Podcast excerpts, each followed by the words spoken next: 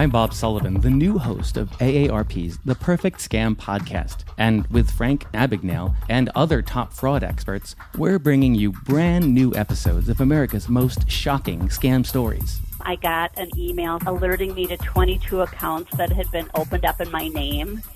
Scam was masterfully designed. New episodes available now. Subscribe to the Perfect Scam podcast on Apple Podcasts, Spotify, or wherever you get your podcasts. Home is where you should feel the safest, but the air there can be more dangerous, up to five times more polluted than outside air. Let us help you take the steps towards making it a healthier home with our Bryant Indoor Air Quality Solutions. We can help with everything from whole home air purifiers to indoor humidity control. To schedule an evaluation of your home's air, visit Bryant.com to find a local dealer. Bryant, whatever it takes.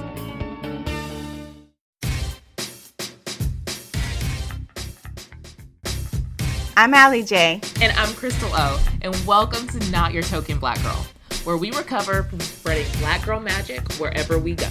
From careers and cocktails to men and mental health, we're breaking it all down on what it means to wear the token crown. So if you've ever said, I'm not your token, fill in the blank, then this podcast is for you. A fun and witty show that's a little bit shady, but 100% true. It's Saturday brunch combo with the girls in a quick 20 minutes. Now let's get started. On today's episode, we have Dr. Charles Prince, um, a PhD and scholar. I've known him for far too long to call him Dr. Prince, so to me, he's just Charles. Um, uh, so, Charles, tell our listeners about you. Well, thank you for having me, and it's good to have SU alumni uh, doing some things like this. So, hey, you know, SU, we are doing things, right? Yeah. we are doing things. Um, no, so it's a pleasure. Uh, right now, I am the Chief Higher Education Officer for uh, the Global Education Executives Corporation. Uh, we are a, a, nonprofit organization that does consulting uh, work across the country and the globe, really around educational issues. And recently, we've been contracted to do um, some work around racism, anti-racism, uh, and non-racist, and these conversations about defunding the police, about you know how to become a non, how do you understand if you're a non-racist or how to become an anti-racist, but also trying to understand this concept of you in the position of Black Lives Matter, Blue Lives Matter, All Lives Matter, depending on where you sit on the conversation, and really just saying, you know, where do we go from here? Right? There's so much going on in our world. There's so much uh, conversation about is it defund the police or because it sounds so good or is it we want to reallocate the money or is it we we want better policing right? Which depending on how you might look at it you can see there's three separate buckets and other people might say well it's all the same thing but that's not how people are interpreting it. And what we're starting to see i'll, I'll just explain in, my, in some of our consultations with people is that there's this idea about defunding the police and there's these people who are I wouldn't call them liberal, but they they have a perception that we don't need police anymore, right? And that we should just defund all that money that we spend on police officers and, and law and order and public safety, we should just completely forego.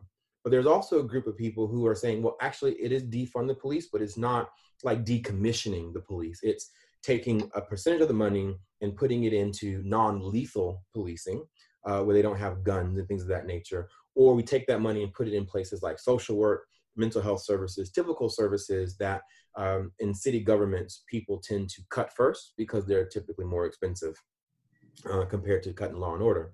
And then there are people who are just diehard saying this is just ridiculous, right? Like, why are we even having this conversation?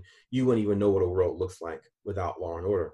Um, and I think it's a valuable conversation to have, at least for us to have, um, not only as African Americans, but just in society, because actually we've never, I think everybody has a point well, we should rethink about how we do policing. We probably do need to reallocate the money. There might come a time in our history where we will have to go a decade or two or three without policing because if you actually understood policing you understand it as a, a, extension of slavery right policing came about because slaves were leaving the plantation so those slave owners needed people that they hired to be able to take these individuals and bring them back so they're this commodity right? But now you're, we're in a position where it's now part of our system, our political system. It is part of our legal system. We can't function without public safety, right? We can't function without a sheriff or state trooper or whatever the case may be. So I think we are in this dichotomy in our in our history as Americans to really say what is the future of policing? What is the future of policing in the sense of uh, law and order, which is not necessarily policing. It is about policies and rules that keep us in line and then what is it about you know what overall what what do we see as valuable and how do we start to understand our moral compass around trying to use government to uh, control or to control society or control people? And i think those are legitimate conversations. And so you know i look forward to the conversation but that's been a real eye-opener for me talking with whites you know latinos blacks you know people who are who are born and raised in america people who have come and started to work in america who are trying to conceptualize this idea of policing because uh, you know, I, I, lived in the uk and you know police still have batons. They don't have guns. Um, you know there's you know, i had talked to one guy who was from el salvador and he was like i've seen six different you know kinds of police because there's the government police and they have different factions. Then you got the drug lords who got their own policing and you say yes sir and no ma'am to whoever you know is in uniform and you don't know who's who you know so people have different ideas even around the world about what policing is and then they have to come to america and grapple with that. So that's some really interesting conversations i think all of us need to start um, reflecting on before we start going to the polls. Yeah i mean all of that and i think you probably have answered my questions a thousand times just in that one nugget of conversation but you know the biggest thing and that stands out to me and you addressed it again maybe in the beginning of your conversation but mm-hmm. the idea of defunding right? Like that's the trigger word that's been going around every time i go to a protest which i my boots on the ground okay? I'm going to the protest. Mm-hmm. um, we're talking defunding the police right? And so my thing was i want to come back and see what that means because in my head and this is you know maybe unpopular opinion but my thoughts is it's not necessarily defunding, it's reform, right? It's like, you know, taking that million, those, and I guess it is a little bit of defunding in terms of let's not give, let's not militarize the police by paying millions and billions of dollars for them to have tanks and SWATs and all this when we don't have proper health care um, initiatives within black and brown communities right and we don't have when when the there's a mental health emergency and we've talked about this on another show like i personally have family members that or a family member that suffers with mental illness and when the police are called before anything so and they take her to jail they're not going to take her to um to the state hospital every time you know mm-hmm. and so mm-hmm. because there's not always funding if you don't have insurance like so those are the types of things where i'm like where where do you think and in your opinion does it make the most sense in terms of defund versus reform? And then I guess another popular word is like divest, right? Like mm-hmm. just completely yeah. like no in in this community no policing, right? Mm-hmm. Like what are your thoughts with that? Yeah, I mean I think um, and, I, and I, am always transparent. I am a Republican, uh, and so I do have some, you know, some form of Republican okay, ideas. Okay, I I'm crazy, but I am in some in some forms. Um, when it comes to this, I'm, I'm on. I'm in. So you ain't token right? black guy. Yeah, sometimes I am. Uh, it happens oh, sometimes. Oh Lord! Uh, but hey, it is what it is. I'm all for. I'm all for taking the institution and transforming it. Uh, so I wouldn't necessarily say at the moment we are we are in a position where we should be taking funding away from um, police altogether. I think we do need to reallocate that money. I think we need to keep this kind of not, not this, the current structure, but keeping it in a way and sense of saying fire everybody else and then just rehire and change the structure, right? Yeah. So I don't necessarily think America is ready nationally as a scalable uh, initiative to say we don't want police, right? I think, think police think need guns though.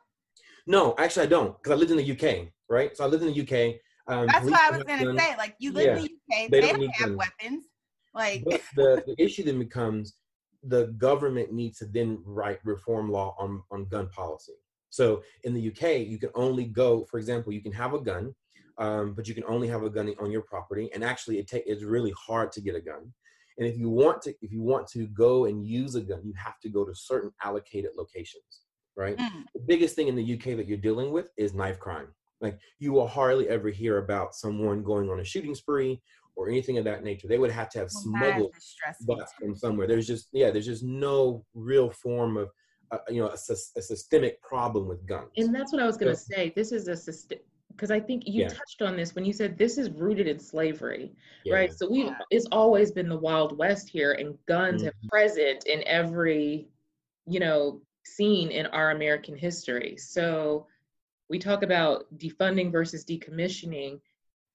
All of this is on the backdrop of gun violence, right? Gun violence ending in black dead bodies, whereas the UK and other countries don't have that racially violent history as deep rooted in their in their culture and, and society.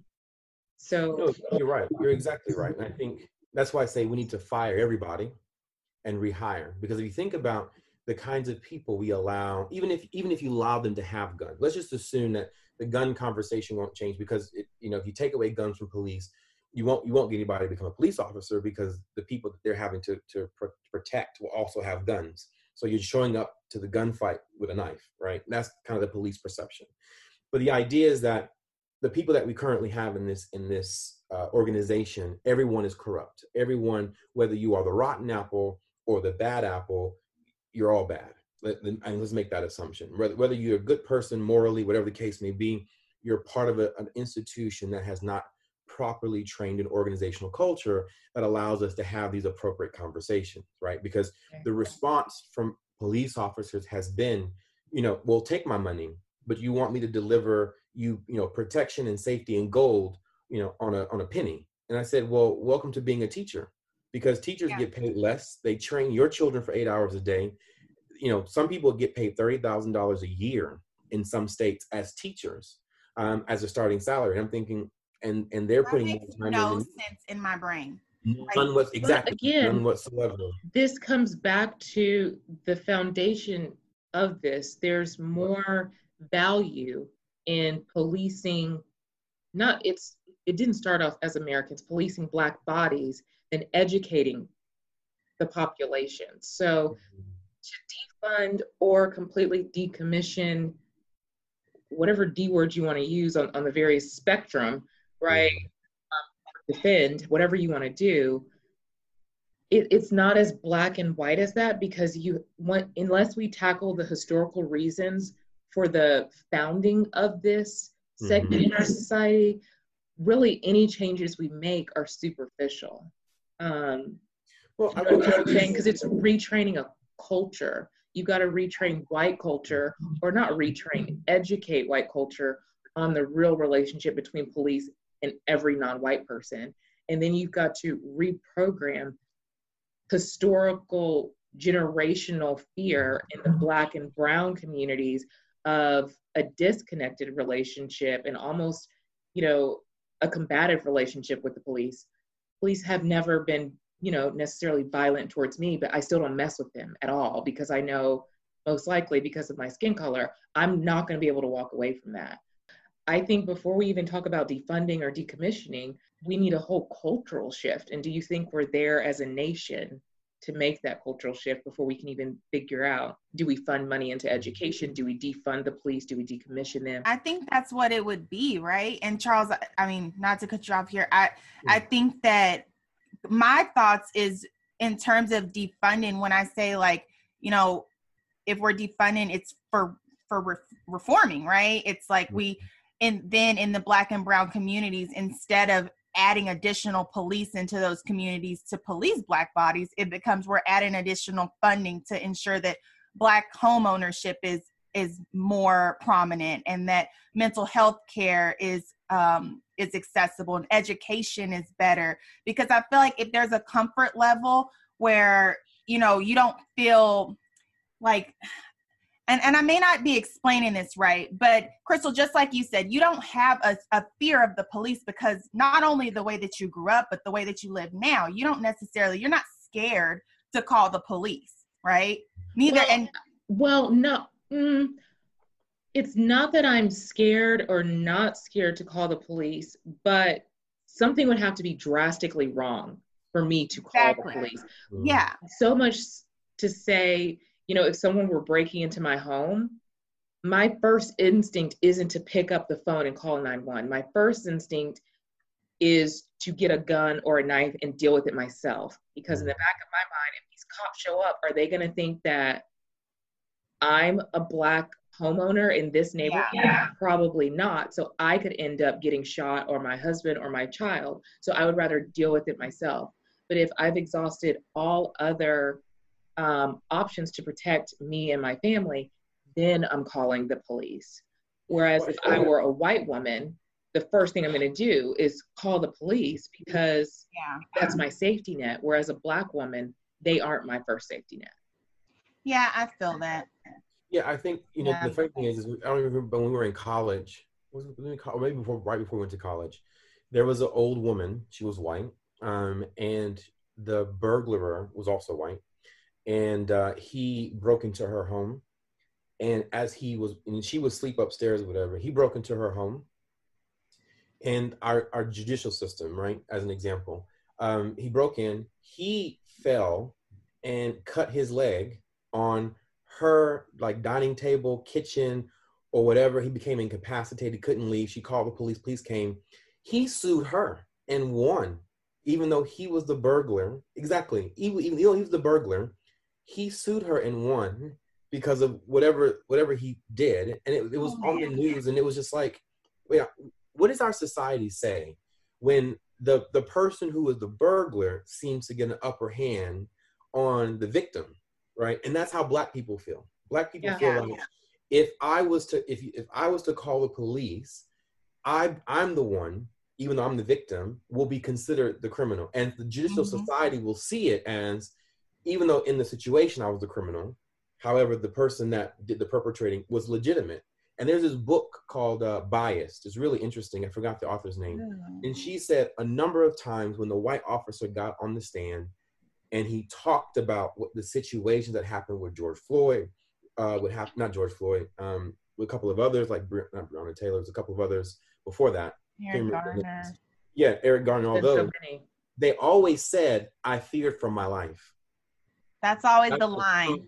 That's always the first of all, how can you in power, whether you're white, black, Asian, whatever, right? How can you sitting on top of somebody fear for your life? Now, someone explained that to me.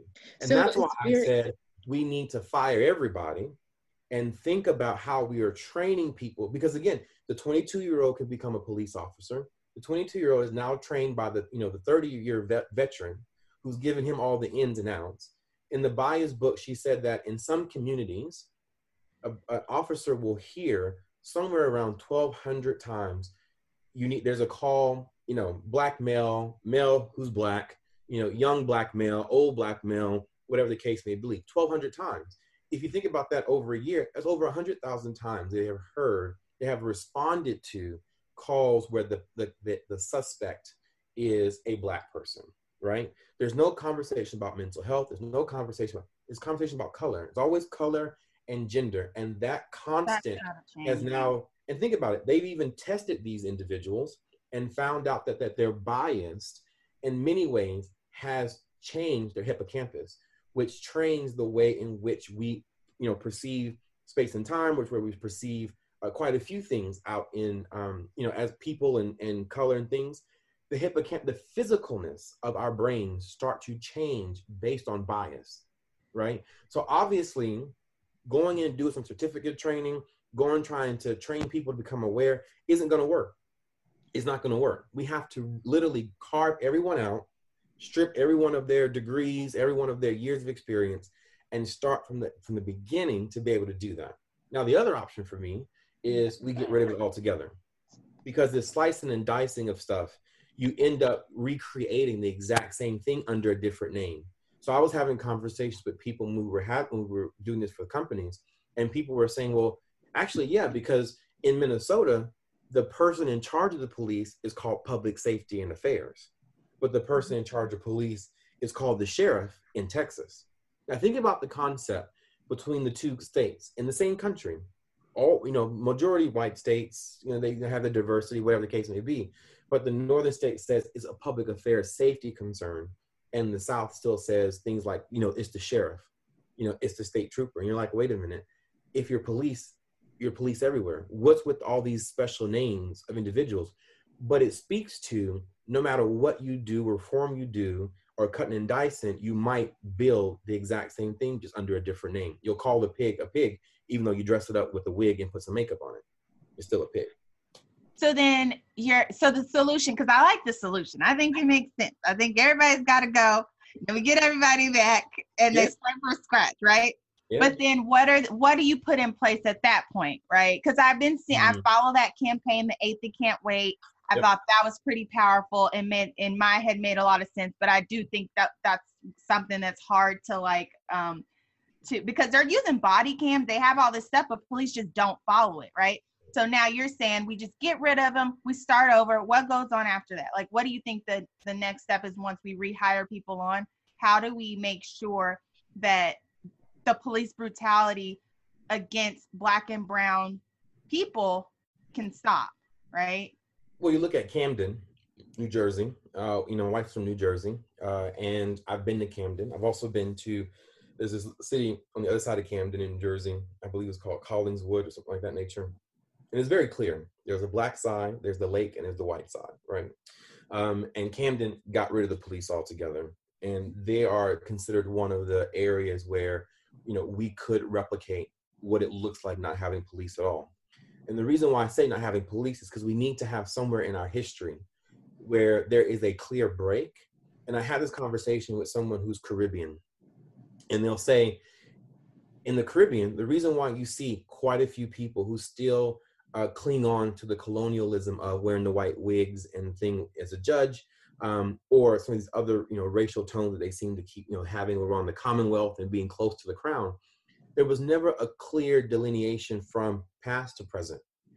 They perceive us in the US to say we had time to reflect, to think, to do X, Y, and Z. So for them, there was a clear difference. There's a, there's a, there's a point in time for them where we were able to have these conversations, understand and, trans, and transition to something different.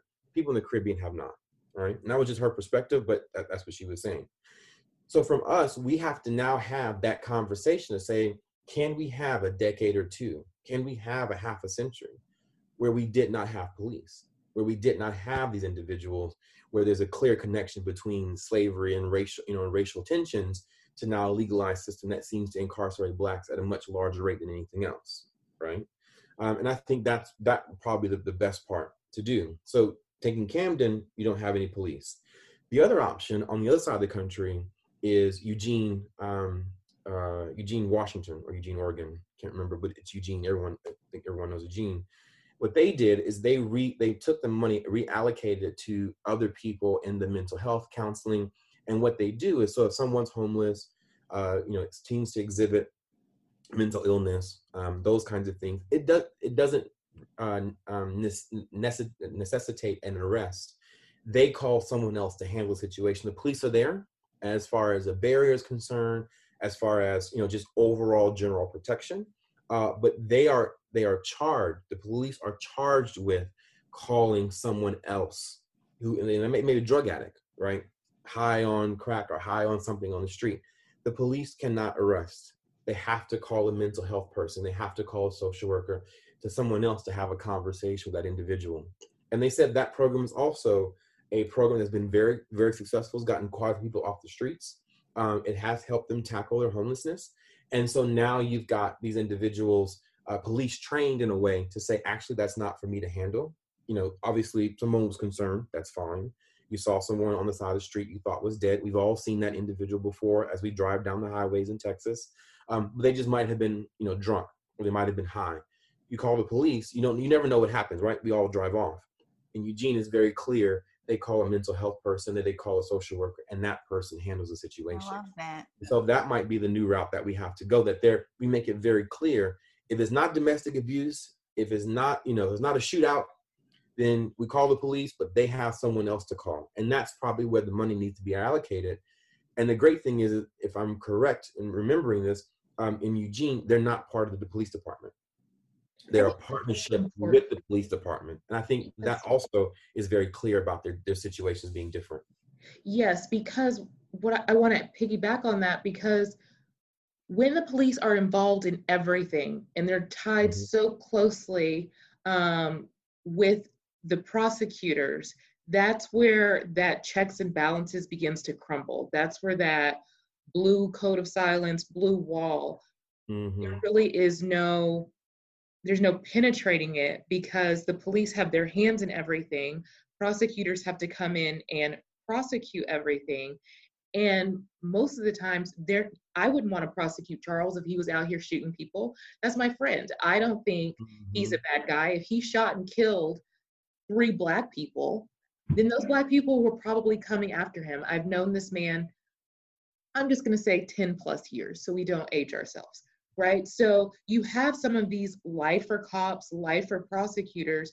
they aren't going to feel comfortable prosecuting one another but if the average civilian can always pick up the phone and call 911, which gives them that sense that they are still calling the police, but then the dispatcher knows this is a mental health call, the citizens still feel like I have a lifeline to the police.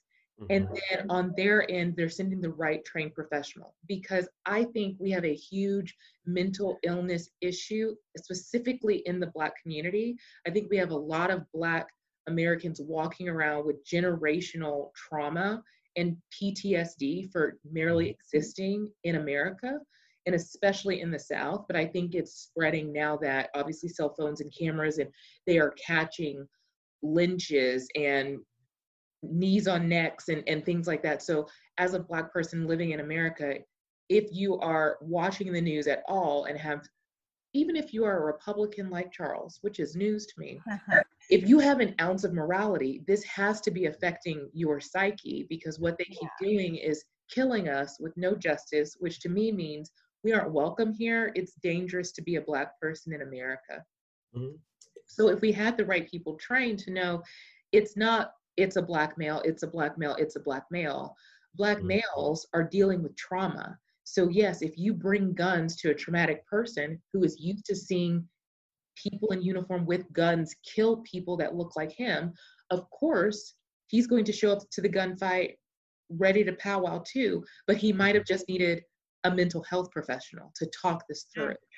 Um, and I think that would also help, Charles. I think you raised a good point. When they hear black male 1,200 times a day or however many times in a year, it would be good for them to hear yes, the suspect is a black male. We are dispatching um, mental health. We are dispatching a social worker. We are dispatching an ambulance, whatever the case may be, so they can hear that yes, this is what the subject looks like, but it's connecting it. And over time, they can see okay, black males or the people in the black community most often we're being called out for mental health issues or it's a it's a you know a social service issue which we talked about domestic violence and just all the things that are more prevalent um, in a more oppressed segment of our country yeah and i'd rather be called they got a mental health issue rather than being called to get shot right? Exactly. I'm spared for some and i think that's the that's the biggest part is that our lives get to be spared right? yeah. Not we're not we're not intimidating.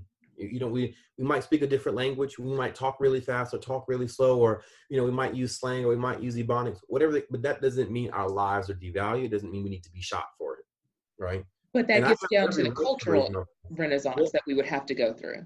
Exactly yeah exactly. And you think about all the other you know cases that we've seen online i have the right to raise my voice. If i if i feel as though i'm being threatened i have the right to tell people around me i'm being threatened. I, I that's my right right? But that doesn't mean you need to pull your gun out and shoot me, right? Or then I guess the question is, in the society that we're in right now, yes, you have that right, but do you really? Because you're going to pay for that right with your life, whereas the crazy white woman in Central Park paid with it by just losing her job and being a hashtag temporarily. So mm-hmm. we should really break down the price that comes with having those rights because not every person pays the same fee.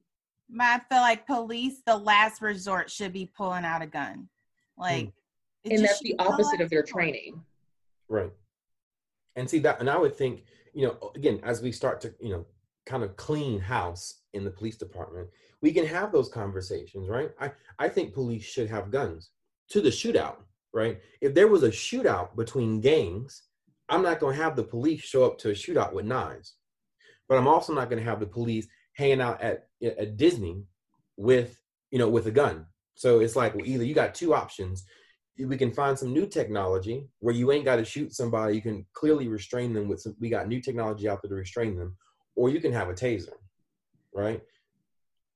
I don't have to pay for my life with a taser. I don't have to pay for my life. You know, there's no bullet holes, you know, going through my body uh, with a taser, right? So we've got to start having some situational uh, approaches. Now, I, I don't believe that the that the, the police should have military gear. Like, why do you need a tank in our community? Yeah. Why do you need a full body outfit? You're not going to war. We don't have bombs. Why are they spraying? grenades at you. Why are they spraying gas, tear gas, and stuff? Like, like, cut so- it out.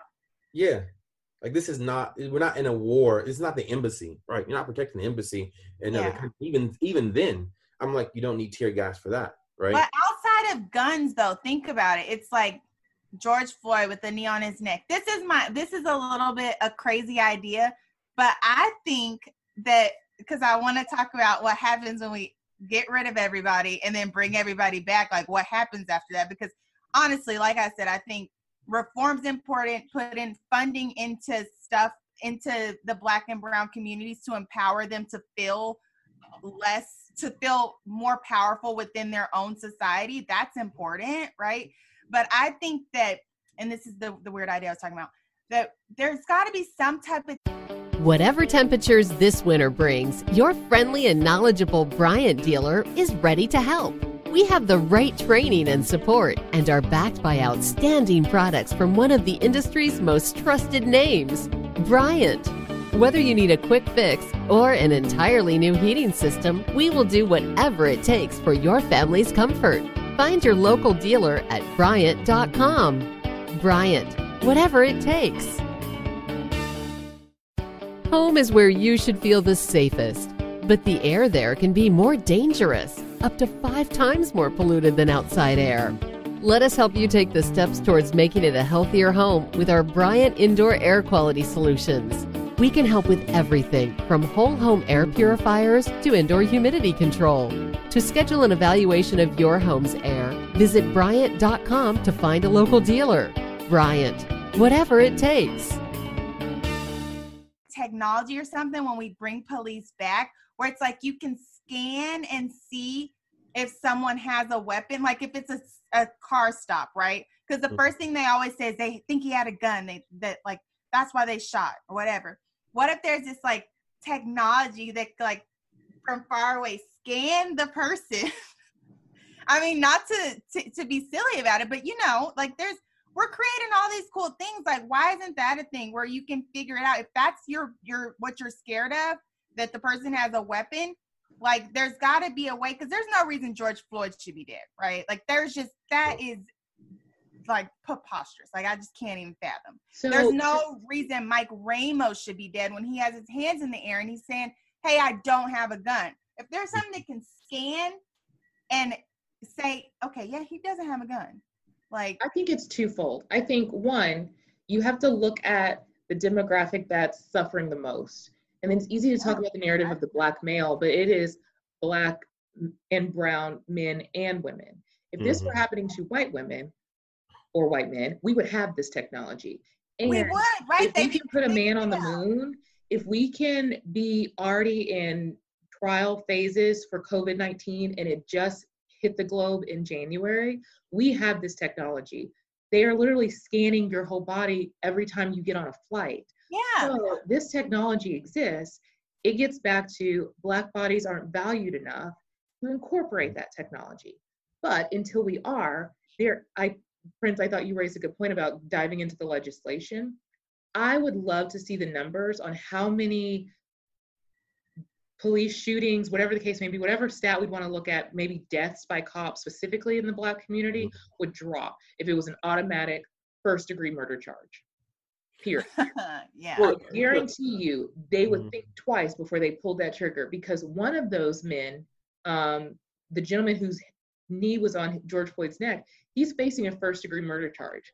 Yeah. Let that fool get the needle.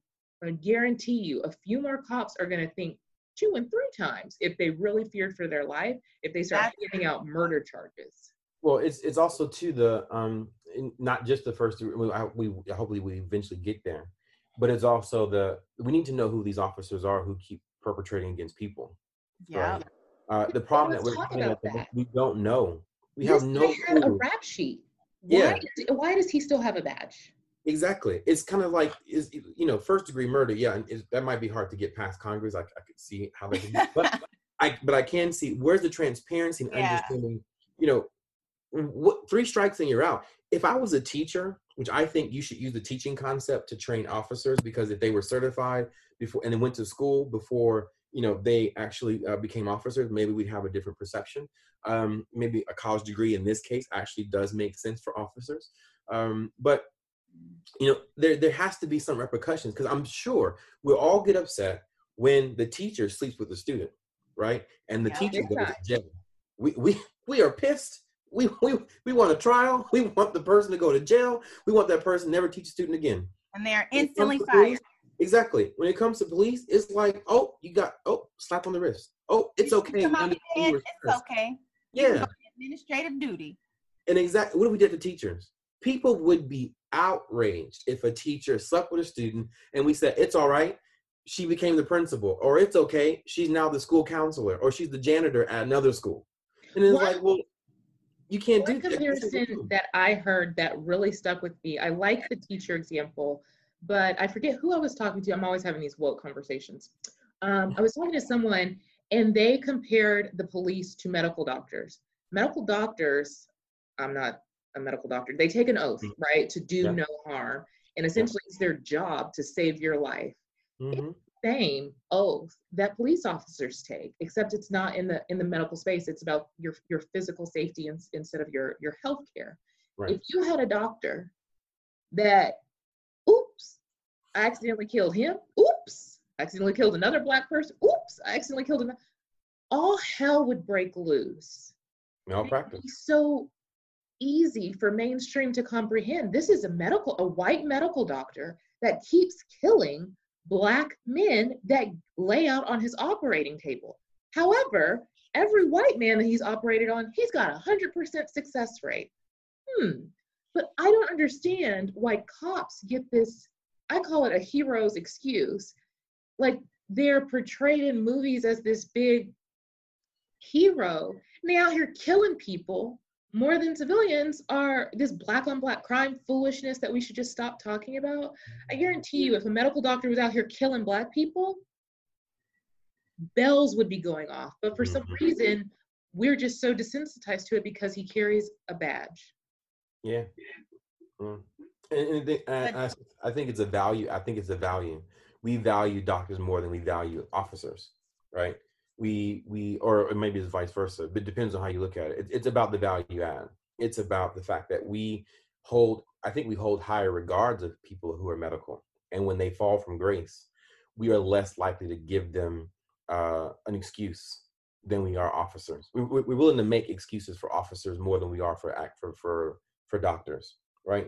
I because people won't people don't understand um people will say oh you know doctors get tired they make mistakes and people are just like screw that that, Yeah. that that's no longer an exist you go to sleep go but to for an sleep. officer Yeah. what they'll say is oh well you know that and that person was was captured and it was in the wake of the month and they start making these all they start making all of these so the value add is with the officer not the you know not the doctor and they start making all these grand uh, assumptions about what was going in the officer's mind and what was happening in the environment to say that the it was it was officer officer was justified It's very not the medical simple. Was Yeah. the officer trained? Yes. Is the Yeah. medical professional trained? Yes. So you have training to prepare you for these situations. Why do you keep failing your training? That means Mhm. you're not prepared. So you shouldn't be out in the street. I and if you're that scared, you need to not be policing black neighborhoods. Mm. And I like the doctor example, and I know we're going to talk about this on another episode, but I think that doctors, they, it, there's some subtlety Oh, To the, the way that profession has they- its issues too. to the way that Okay. they perpetrate against black and brown people, right? Oh, There's by far like it's happening, right? Um, For we sure. we can't see that they're not per, prescribed, they're over prescribing this person, or they're not treating this person that they know potentially has a life threatening disease. We can't see those things, whereas we can see the the police that is brutally beating someone in public or like you know that sort of thing. But i do i mean i like both examples. I think you know just in general with um and i'll go back to the the teachers right? Because i think that was like a pretty powerful example.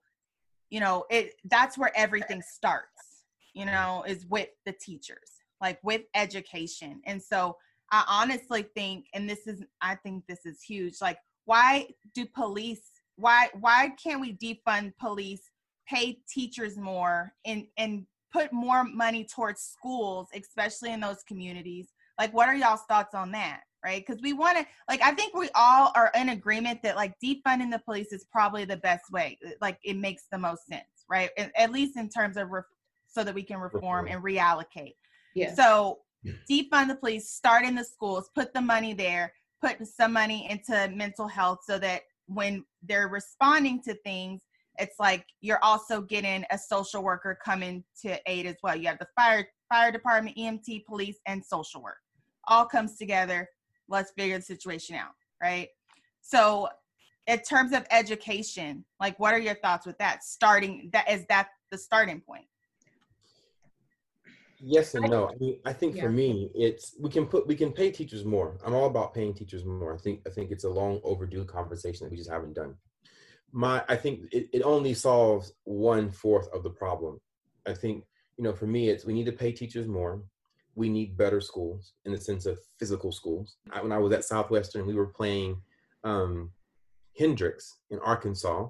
Uh, we went to a hotel, and right across the street was a prison and it looked like a prison. It had the the, the tall gates with the you know the kind of the chicken wire at the top. Um, it had the structure of a prison, and we drove by on the way to get to Hendrix, and it said um, something something high school, and I was like, that clear. It looked like a Texas prison. I'm sure that must have been a prison they turned into high, something, and it was in the black community. So I think the, it's one fourth of the issue. One fourth being you know the money we need to pay teachers but the other one is around physical schools and how physical schools look because a lot of the schools um, particularly in the south or on the black side of the communities look like prisons feel like prisons or were gutted out from a prison system. And i saw this when i was in arkansas of all places uh, when we were at southwestern and, i was playing tennis uh, we stayed in a hotel on the black side of the community and there was a school while it was a prison i thought was a prison and that actually was a high school uh, because it looked like texas prisons that we have like in huntsville and in Houston, uh, the federal and state prisons. So I think that's what we need to fix. But thirdly, and I, I stand pretty much alone or in a very small group, I think we need to start charging parents uh, and schools. Um, I've seen it happen in other countries where parent while, while you might pay your taxes, there is a monthly charge to send your children to education, to schools.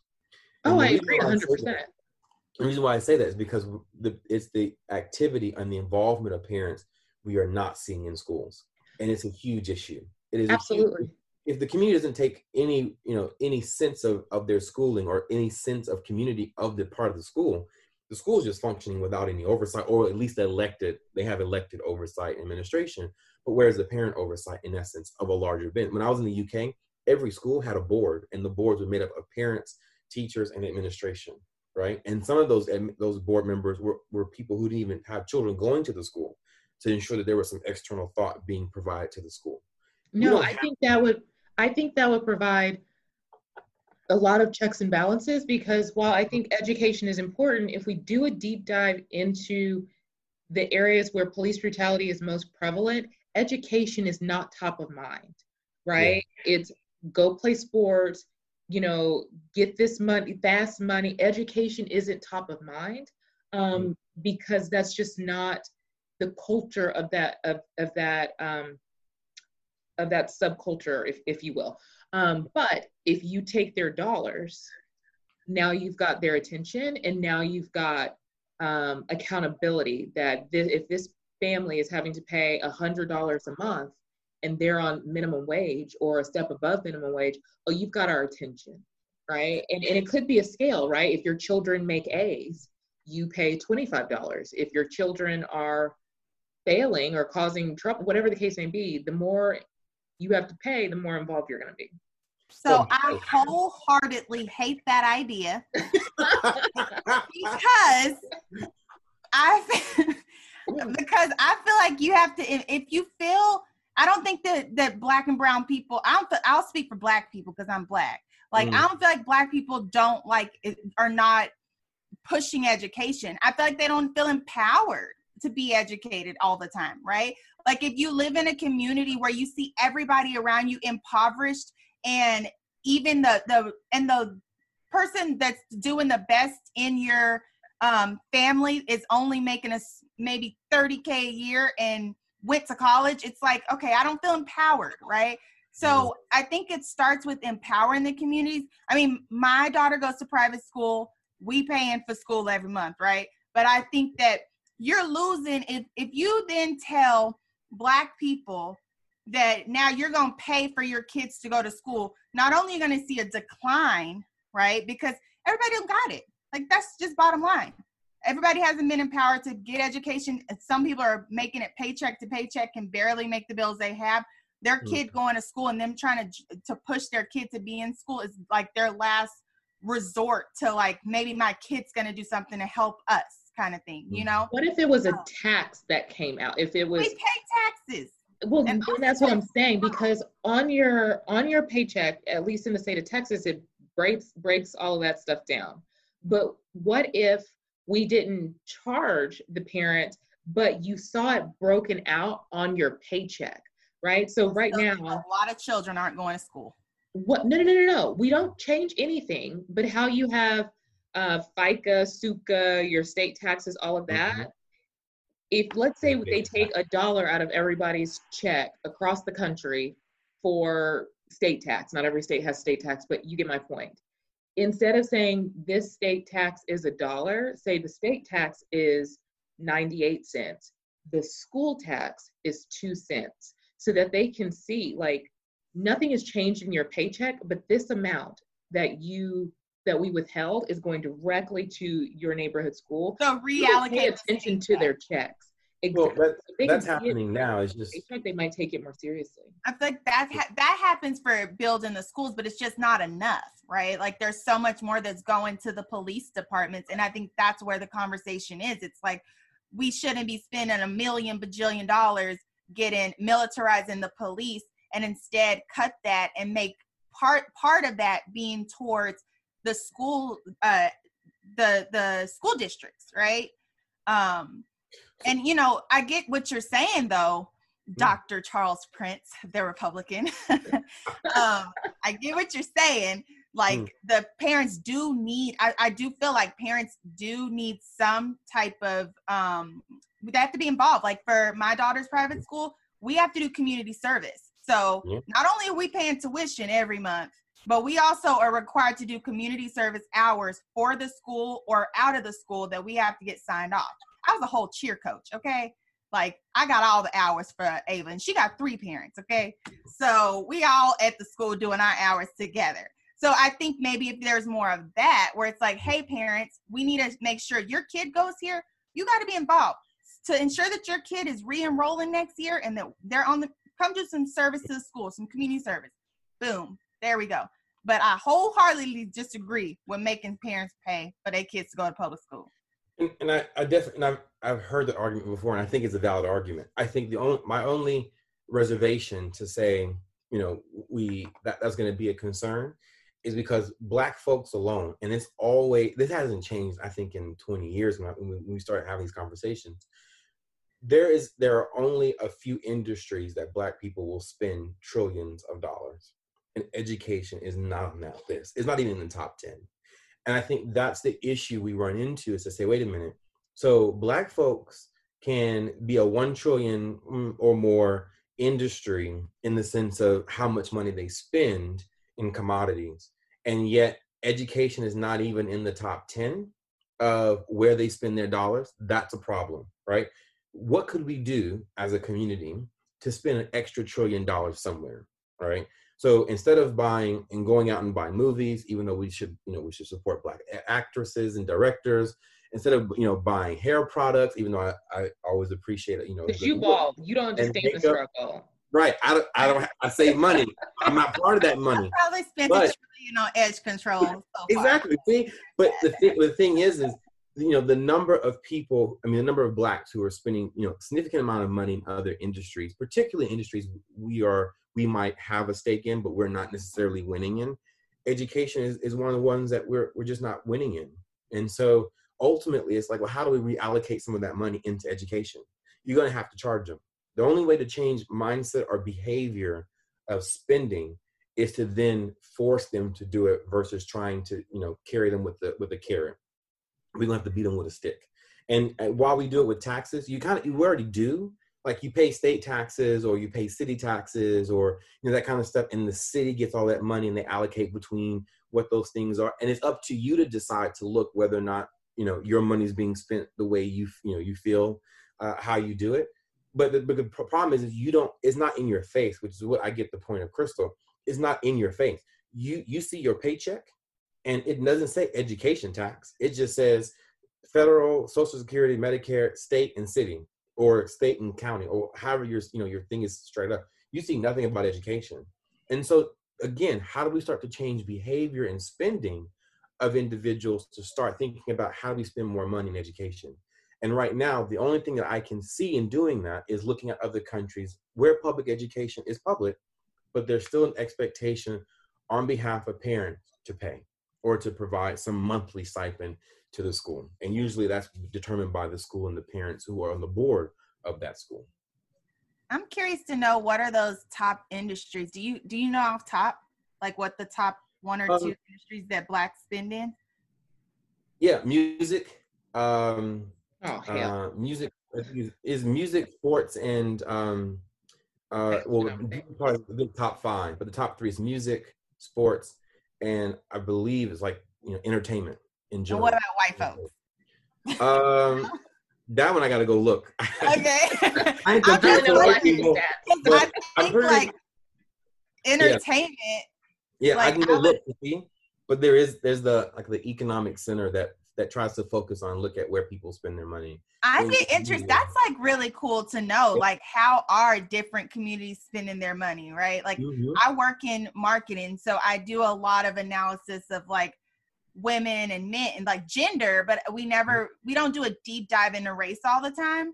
Um but that's interesting to see where are black people spending the most of their money versus whites and Latinos and whatever, right? Like I think Mm. um that's interesting to to see. But I if in my hypothesis would be the white people spending heavy in entertainment, Yeah. so are Asians, so are Latinos, and education is, you know, because black women and we've I probably said this a thousand times, we're pursuing education the most. We are Mhm. doing the absolute most, okay? And are in terms of education the top at this point, right? So I mean, how is that compared across the board with other races? So I think more no, you're right, and we're but we're more likely to be in debt. We're more likely not to have the lot of mo- uh, of suppos- disposable income compared to whites. because it starts with So- the bottom, like being empowered in within our the black and brown communities, being em- empowered from our our parents went to college, our grandparents went to college, their parents were able to go to college. Like that wasn't a thing. We're just, we're starting generation. These white people are starting way before us in terms. We're just catching up. Yeah. Like our generation, our our grandkids and great grandkids are going to have the luxury of saying my great grandmother went to college her you know and like they probably won't have debt because Mhm. it's been able to build but it's very different for the way it is now and i'm not explaining that to the best of my ability so i apologize but i'm just i feel really strongly about that particularly just like you know when it comes to education and and the black community i feel like we are thriving we're tr- like Mm-hmm. it we're tr- everybody's trying you know we're mm-hmm. pursuing things at a high level So- You're, you're talking about the wealth gap. There's a there's a clear wealth gap yeah between blacks and whites. That, and that's that's, that's Yeah. basically what you've explained. Is there's there's a huge wealth gap. There's white money, what we call old money, and then old there money which has and again that has controlled policing right exactly there was a conversation that we had just to bring it back to policing there was a conversation i had with a group and a company and the and the the young lady, she's Italian, but she's very fair fair skin, right? So she'll tell you, I'm a I'm a white woman, uh, but I'm Italian. She's very fair skinned, so she can pass. You know, we talk about passing with black folks as well. Um, and her dad, her her parents owned a restaurant in Brooklyn, and her, again, her parents were also fair skinned but Italian, and she got a PBA card. You know, it's called Policing Benevolence Association, and this card is given to individuals as a "I got you because you got me," and depending on your degree, it also allowed you to have uh, to get a, a out of jail free card for a level of an offense. So if someone, for example, um, I, you know, I don't know how this degrees go when they said level of degree, but it's like this. The way he explained it was, you got a regular card from a regular regular bloke who you probably bought their sandwich at a shop, and they didn't have any money, right? So he gave you this PBA card. He says, you know, here, if you ever get pulled over, if something happens, just pull it out. My guys will handle you, right? Okay, cool. You get pulled over for speeding. They come up, they say, "Sir, I caught you speeding. That's fine." You help, you hand them the, that card and you hand them your ID, and they say, "Okay, thank you, sir. Make sure you drive safely." And they walk off and you go. When you know them good and well, you should have got a ticket.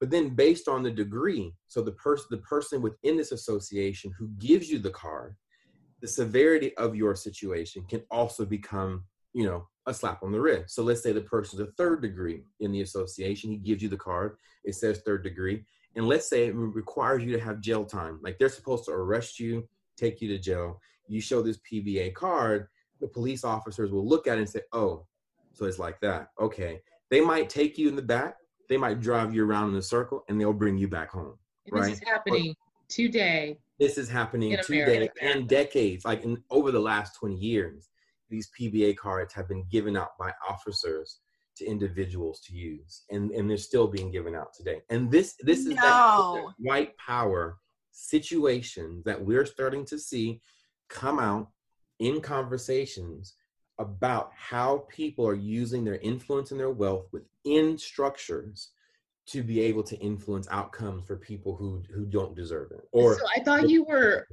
full of crap and i was like charles don't know what he's talking about it's legit on google this is a real thing. The BBC was reporting on it. This is a oh, legit. Oh my gosh. Thing. But I yeah. think t- to bring all of this on all home, this is entrenched and woven into who America is as a person. You have mm. to look at the country you know i have an hr background so when we're we're building organizations from a people standpoint we're like what is the culture of the organization what we're essentially asking is if this organization was a person how would it act? How would it would engage with people that are similar to it or different from it? Would it be welcoming, or if you're not like us, you can't sit with us? If we look at America as a person, it is an out of touch, older white male. Not saying it's necessarily as far bad as Trump or as off the wall as Biden. Either way, vote for Biden. But this is a moral character personality flaw and it is it takes a lot to train an old dog new tricks and at this point america obviously isn't the oldest dog walking around the planet but it's been around a minute and this is just who she is mm. so we essentially have to kill it just flatline it and rebuild. So if we want to start by rebuilding the police, then know that we're going to have to do the same thing for the educational system. We're going to have to do the same thing for healthcare. We're going to have to do the same thing for the financial sector, which includes credit, housing, everything that our money touches, because it's not all of these issues are interwoven. And it's because America at her core is a racist asshole who thinks she's untouchable. Mm-hmm. I should say mm-hmm. he, because we have Lady Justice, but she ain't blind. Mm. And so this is just who America is.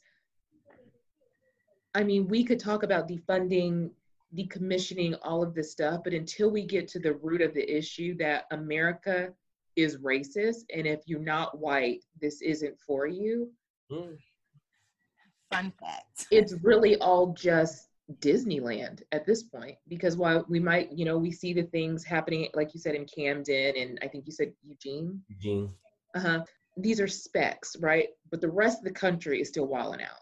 But i think that the the funny thing about america is that it's so young compared to other countries or other regimes. Let me not say countries, because countries is a new concept for a lot of people in, in America, but regimes and empires that it's a 32 year old who thinks they are an old white 80 year old male. That is a good point. And the reason why I say that is because at least generationally, we would hope that America would say, you know what, we have an opportunity because we're so young to reshape ourselves. Let's have a midlife crisis. I think that's what we're having at the moment. I think we're having a midlife crisis. Will that midlife crisis make us cut our hair and go bald? You know, go and work out and, and have a new physique and, and think about things that we really love and go through this reflection period? I don't think so. Do I hope that we get to a, a tension point where America's going to have to just, you know, is, is, had broke something so serious that they're just going to have to do it. I hope and pray we do get there. Do I think America naturally will happen just because of how young it is? I don't think it will, because I also see America as the 22 year old who doesn't think they're going to get sick, doesn't, you know, buy insurance, and thinks that the world is their oyster and can just do whatever the hell they want. Right. Welcome so, to the global pandemic. Right. So at the end of the day, you know, there there's this generational mindset or society that America is compared to who you're looking at. You're, you're a 32 year old thinking you're an old white male, but you're living like a 22 year old. you're already going through a life crisis. It's just now that you're going to have to start dealing with something.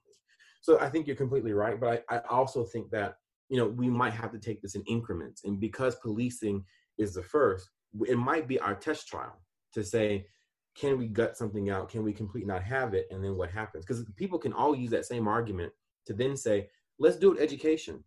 How about we take education out altogether, take out teachers altogether, this whole structure of racism, the fact that you can't teach talk black history in education, let's take that out too.